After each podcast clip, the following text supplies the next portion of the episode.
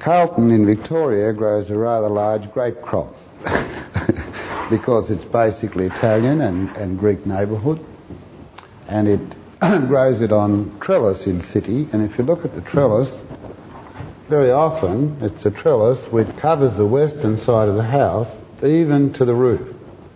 So the house sits in there and your grape grows here. Well, that's a marvellous thing because you're getting a crop. You're, you're saving tremendous amount of heat energy in summer and it looks good.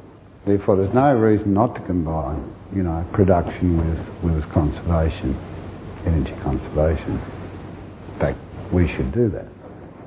Uh, they actually have a, a, community wine press in the old um, Carlton railway station. So you cart your grapes in, you, you pay a charge on the press, everybody makes wine. Uh, when I was up at Campbelltown, will tell you, I, I kind of urged the idea of FPCs or food processing centre as a community service system. I consider that the critical second level strategy after production. The first thing one must mulch in a garden is one's recipe books number one thing into the mulch. Shred them, every one you've got. The thing you must never mulch is those books that tell you how to preserve and extend uh, yield. And uh, there's only one or two of those. The most excellent one I know is one called Putting Food By. It tells you how to take your cabbages, ferment them and keep them all the year. So you've got a higher value food over a long period. The food FPC is a food processing centre idea, and it's basically a community service.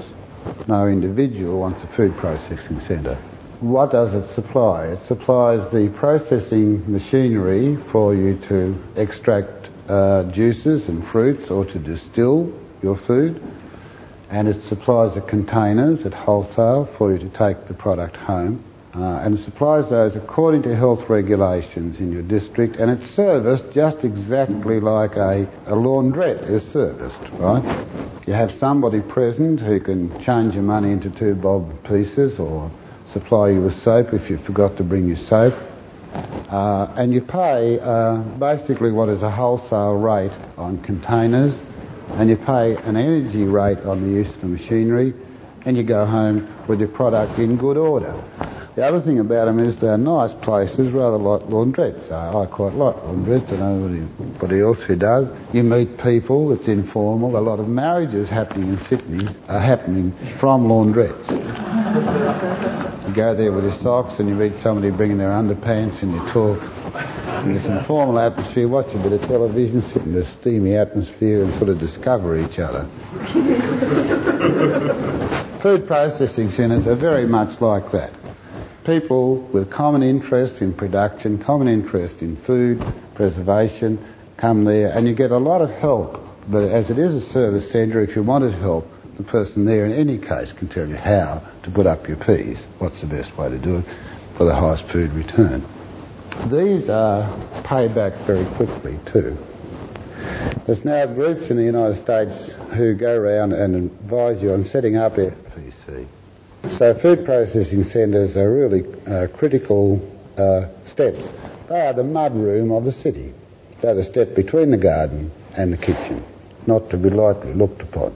They're immensely popular, uh, very good social centres, uh, and they provide an excellent living and a service to the community.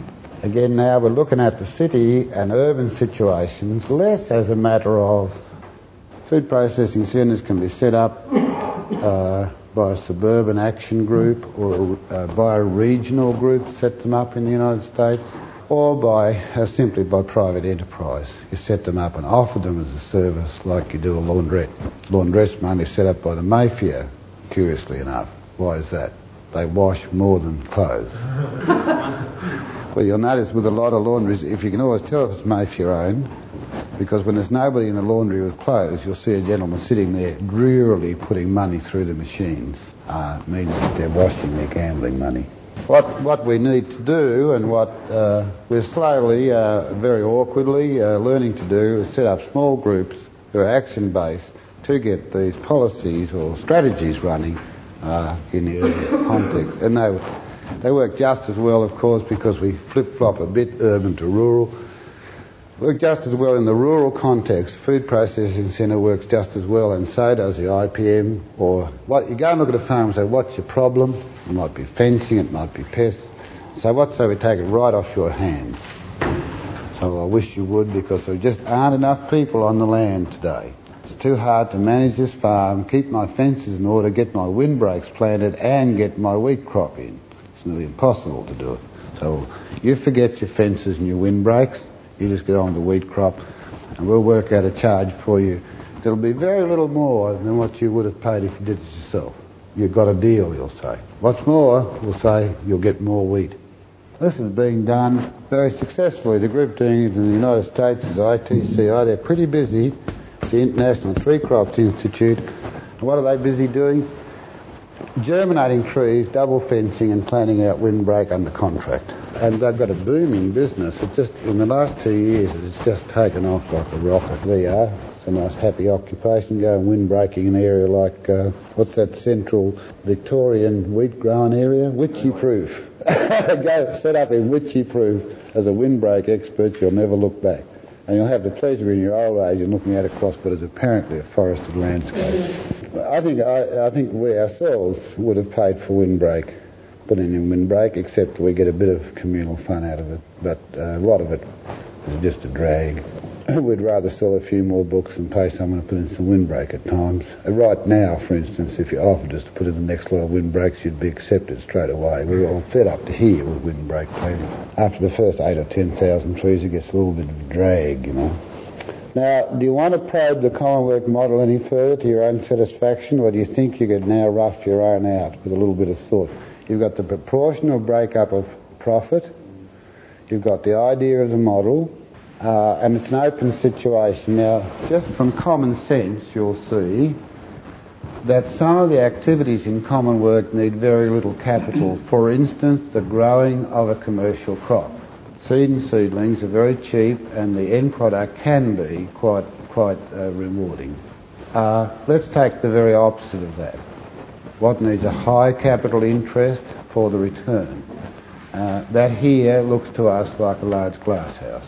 That would be the most expensive capital input, except, let's think again. Let's say we may even contract uh, as energy people in the town. What would we do on, on the swamp, which would enable us to be energy contractors? We could use solar ponds, and we will reserve areas for solar ponds. Uh, compost seems to be a natural for us, and that is in addition to what we can get off the property, what other sources of compost might we use? Seaweed and the rubbish tip. We might actually take on a garbage collection function to supply fuel. Uh, these are all open uh, here at present. All we did was to secure the means, uh, like we took a lease out on the seaweed. We can offer that, we're offering that as a living, no one's taking it up, the composting of that to alginate. If no one takes it up, the Institute will go right ahead with a Commonwealth Fund, capitalise it and start to run it and then hand it over as a business. So don't worry if you haven't got a volunteer. You start it with your common work, your 70% fund, capitalise it, start the business and then sell it as a business. Because people always buy into a business where they won't buy into an idea. Now, we don't give a damn who makes uh, alginate out of seaweed as long as alginate is made out of seaweed. That's our aim, really. And also that our capital is paid back with interest. Because if you've put 70% of your garlic money into a seaweed processing centre, you want it back. Therefore, that business has to pay it off with, with interest. Well, here at present, because we're a very tolerant group, we would let you use a tractor to put in a crop and you would pay back for your tractor use after your crop comes in. We have put in, you know, a modest modicum of capital to set it up where at present you can run crude incomes uh, with the present crude equipment. Also, uh, many of you, I don't know if we'd like to total it up in the room, I don't know how many thousand acres we own. It's a lot of acres. It would be an interesting exercise for one of you to perhaps to go around and say how many acres do we own, but some of us own in excess of a thousand acres and some of us 50 acres and 30 acres. Now, what's coming off that land? What is the product off that land? Uh, and if we then add that up, it looks pitiful against the area of land. I want to make a statement which I deeply believe. That it, the, the buying of land in the alternative nation group should come to an end. It should finish right now. We should buy no more land. What we should turn our attention to is how to get this land into production and the people onto the land and the capital uh, to get that land producing. Because the alternative nation lacks a product. It doesn't have a market impact. You can forget it. The proportion of the market actually supplied by organic or biodynamic growers you can put in the corner of your eye. And it's not because they don't own perhaps even more land than the commercial growers, it's because they've never capitalised the land for production. Now, but let's take another statement. As far as we can foresee, the proportion of market open to organic growers is close to 100%. That is, the demand for organic product is almost total as against inorganic product. Therefore, what you're looking at is a slightly ridiculous situation. A lot of hippies running around with a lot of land, nothing to do, no product, and a market wide open waiting for them, which will buy futures and options on, on that product. So for about 12 months, uh, I've been seeing our role as far less that of actually designing properties uh, in, in the production mode and actually getting into uh, enabling the product to flow. Is there anybody in the world, I mean there's a lot of contract garbage collecting but is there anybody in the world contracting with households to sort their garbage, pre-sorted garbage? Yes, quite a few And groups. you collect their garbage for nothing, mm. as long as it's pre-sorted, this type of. Oxfam does it in England. What you do, actually they even provide the collection things. They provide seven colours of bin. They provide the They provide the bins. They provide seven colour-coded bins to the household. There's a lot of money. They, that's their largest income. They collect um, one seventh of the garbage of one city, and I think we're grossing sixty-four thousand pounds a year from it. The idea is not to ask should have just taken government what you can do, but to set up a private enterprise system which is totally legal, in which you contract to purchase garbage and just, just to run down. said council, well, collect the garbage for nothing. You know, the contractors can pick up the mixed garbage, I'll collect the sorted garbage for nothing from all those households. Yeah. So the council off friction. Well, maybe I think it's not an inappropriate place, just while we're waiting on the kitchen team, it's not an inappropriate place probably for us to discuss garbage. And a garbage as a unit is the main uh, income product of a city. Now, what are the practicalities of using it? Well, they look very practical. There's some capital sometimes needed. What Oxfam did was pretty interesting, actually. It took a small portion of one city, which is all you can handle, and supplied colour-coded garbage bins, and I think there were seven, and I'll try and remember them. There was food scraps, there was paper, books, books and organised material as separate from paper, glass, uh, gifts that were unwanted or repairable items. That was their first big financial success. Uh, plastics, I think. Anyhow, I'll lift one out. Ah, metals. Yeah, they had seven cans, and uh, you had your code up, little code in the kitchen, little code card, and you had your seven cans. And if um, they made uh, their largest income initially, of course, was here, because it's the things that somebody gave you you didn't want. You know, the Ormolu clock, and you know all the things people buy you just don't want. You just can give it to Oxfam. It's a nice legal way to get rid of it. So they set up, uh, this was immediately sold, and, and of course most of the things people throw out, like pop-up toasters, if you've got somebody who understands a pop-up toaster, it's often a matter of taking the side off, adjusting the spring, the pop-up spring, clipping it back in, and away she goes again. There's really not a repair, it's an adjustment system. The same with television sets. You often find that somebody's done something silly, like, like throw one of the wrong switches on and they throw the television set out. This is a case on the tip out here. We pick, uh, we were always picking up machinery which works off the tip. Uh, radio sometimes in which uh, it's been on uh, FM and it doesn't work because people are dialing away on AM and they throw the bloody radio out for God's sake. Actually, you know, it's very common. Washing machines, another very common one in which the switches fail. They're throwing out washing machines with a belt missing off the dryer. Therefore, things that you think may be able to be repaired or can uh, gifts that you didn't want that are organised material, this is immediately then taken to retail. It's retailed as second hand. Books are in the same category, and you sort them through and get them into their categories and retail them straight away. Paper uh, is a saleable item providing you have a recycling system, and in this district we do have. We can sell all our paper. And glass is the same, and a, surprisingly high income from glass, either broken glass or whole glass, providing it, the collection problem's not too great. I, go, I, could go on a little bit about glass. Uh, I spent some years as a scientific glass blower. Most organised glass, like say a, uh, a clear, weird, isn't it? A clear bottle. You need an oxygen tank and a, acetylene tank and a bench thing. You can convert uh, glass as it is into a huge number of very saleable items. Uh, fishermen's glass buoys are very expensive things. You can you can just knock them out as fast as you can pop bottles into a lathe, glass lathe, you know, and nothing to. Even the trendies hang up fishermen's buoys and nets for decorations, for God's sake. But glass, uh, you can make uh, little vacuum pumps out of bottles, because one thing a long neck bottle is excellent for it's about the best design for a jet, for a, for a, uh, a turbine that you can actually make. And it's the best type of jet. It's the most friction free. So you can draw down jets for turbines out of glass. Best jet of all, just sink them in a concrete block and zoom. Never buy a jet for your turbine if you've got a long neck bottle.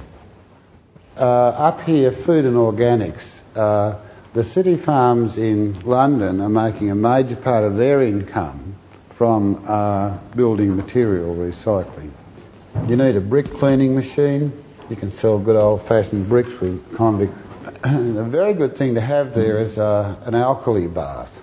So you can drop your doors in and scale all the bloody wood off. As soon as you do it, the door falls to pieces if it's glued.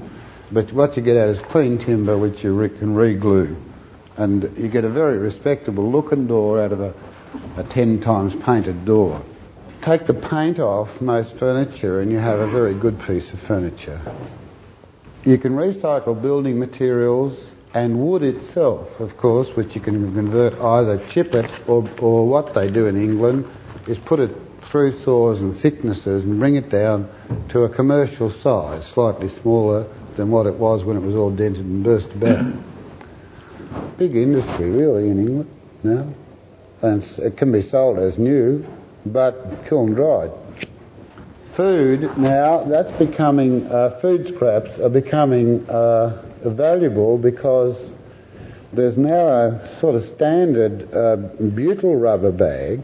Uh, it's a present sold in 10,000 gallon units. One holds 10,000 gallons.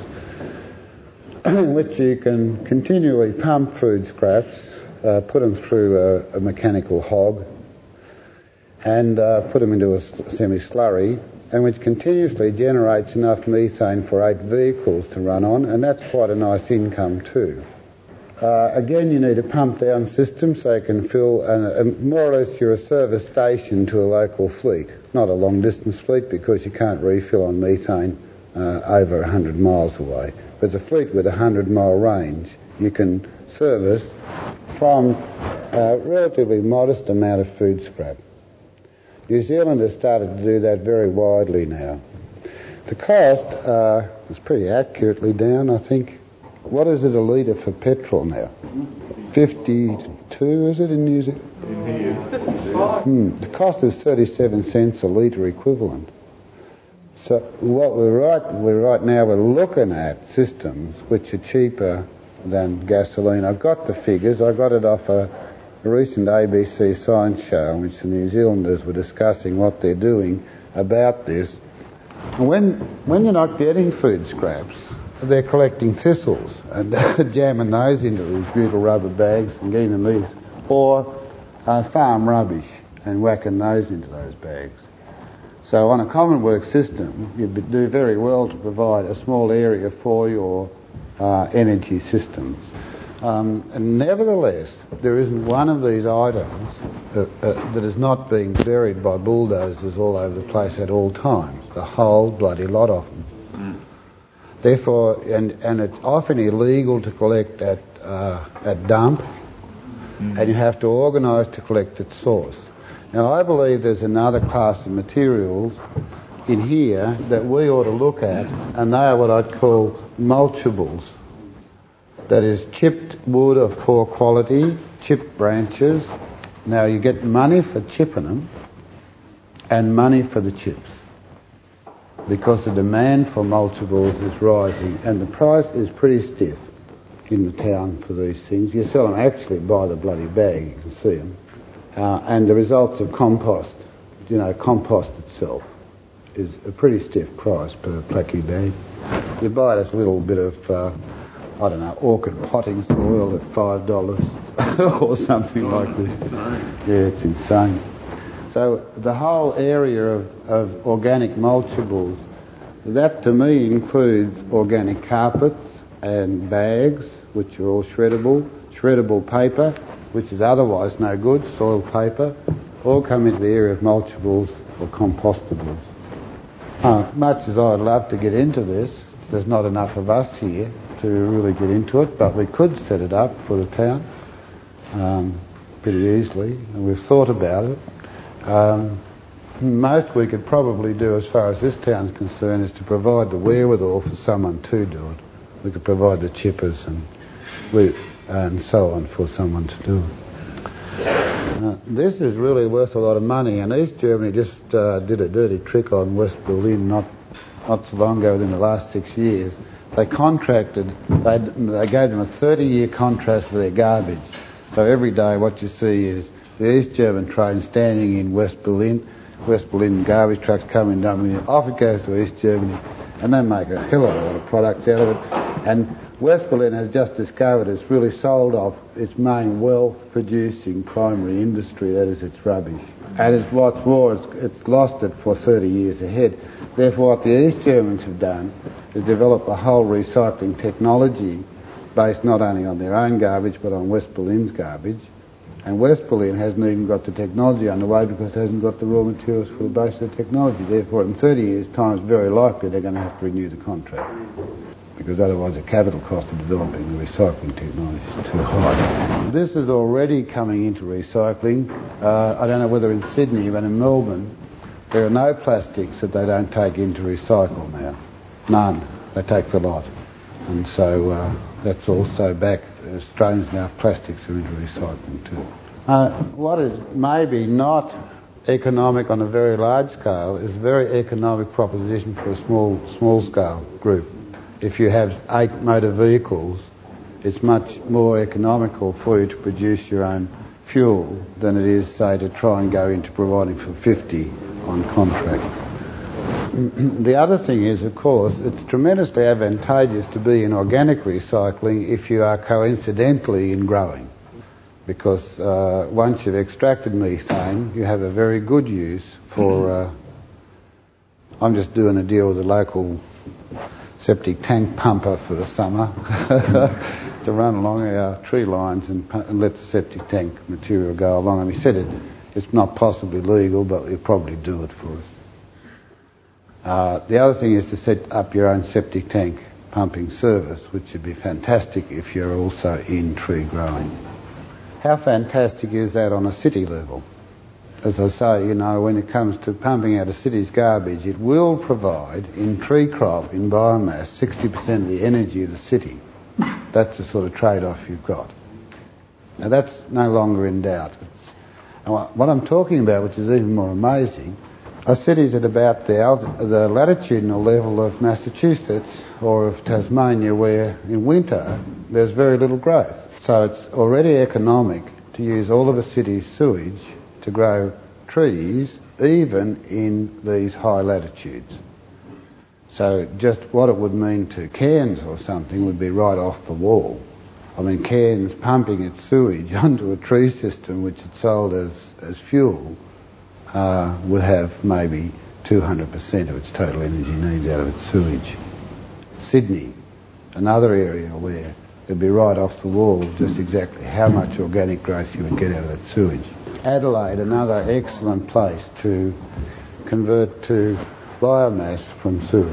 This is the biggest problem, Bill, that in the city they've allowed all the, uh, a lot of other things to get into the sewage apart from And you Oh. do get a lot of heavy metal residues and I've got two answers for you. They're all recyclable, eh? They're, they're recoverable as metal. But the other answer is that until you use your sewage as a biological recycling system, you don't ever clean it up. While you're running it to sea as a waste, you are not concerned that it contains illegal metals. As soon as you start to run it into a biological system, two things happen. The first thing, which we've already spoken about, the biological system removes the heavy metals, and then they can be removed from it.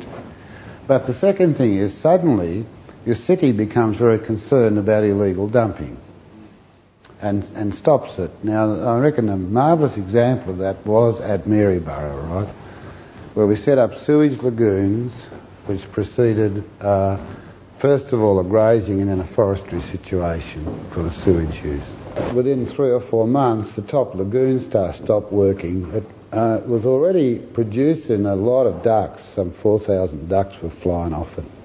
Mm. We later put some islands in for duck nesting sites and we planted a lot of trees around it. Now, when the stop lagoon stopped working, they said, why is that? Because suddenly you notice there's no ducks there and no life in the water. In the second lagoon, it was still working quite well. And I discovered that the, levels of, of chromium in the top lagoon were so high that it wouldn't support organic system. Now, if they hadn't been concerned with an organic system, they would never have either seen it or cared about it. I want to point out another thing to you. This water is soon after used by the next town downstream and it's used nine times, right? So the fact that they would not have been concerned would have meant that chromium went into the water supply of nine towns downstream. As soon as they saw the failure of the organic system, they were immediately able to say, well, we have a pollutant which is a biocide. It turned out to be chromium. Every city has legislation which prevents you from doing that. That is not legal to do that.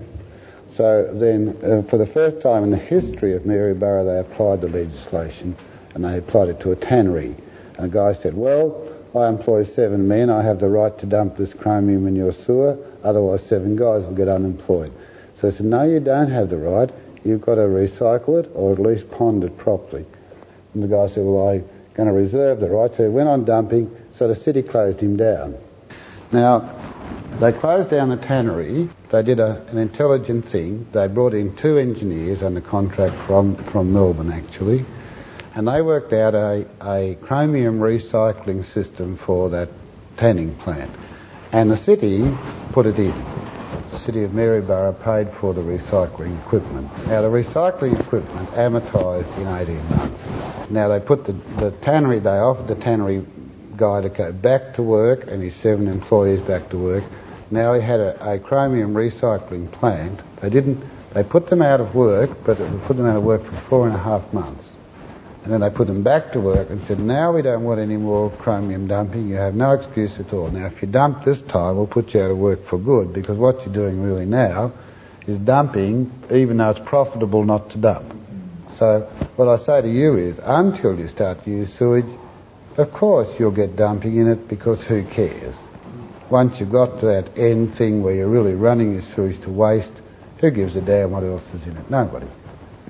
I mean, once you've got to the stage of New York and, and Sydney of pumping it to sea, you don't care if it's full of radioactives and sludges and God knows what. It's only when you're using it as a resource that you will ever clean it up. And this is very powerfully my approach. Let's use it and then we'll clean it up. As long as we're not using it, we'll let it stay dirty. You can foul your nest as long as you're not living in it.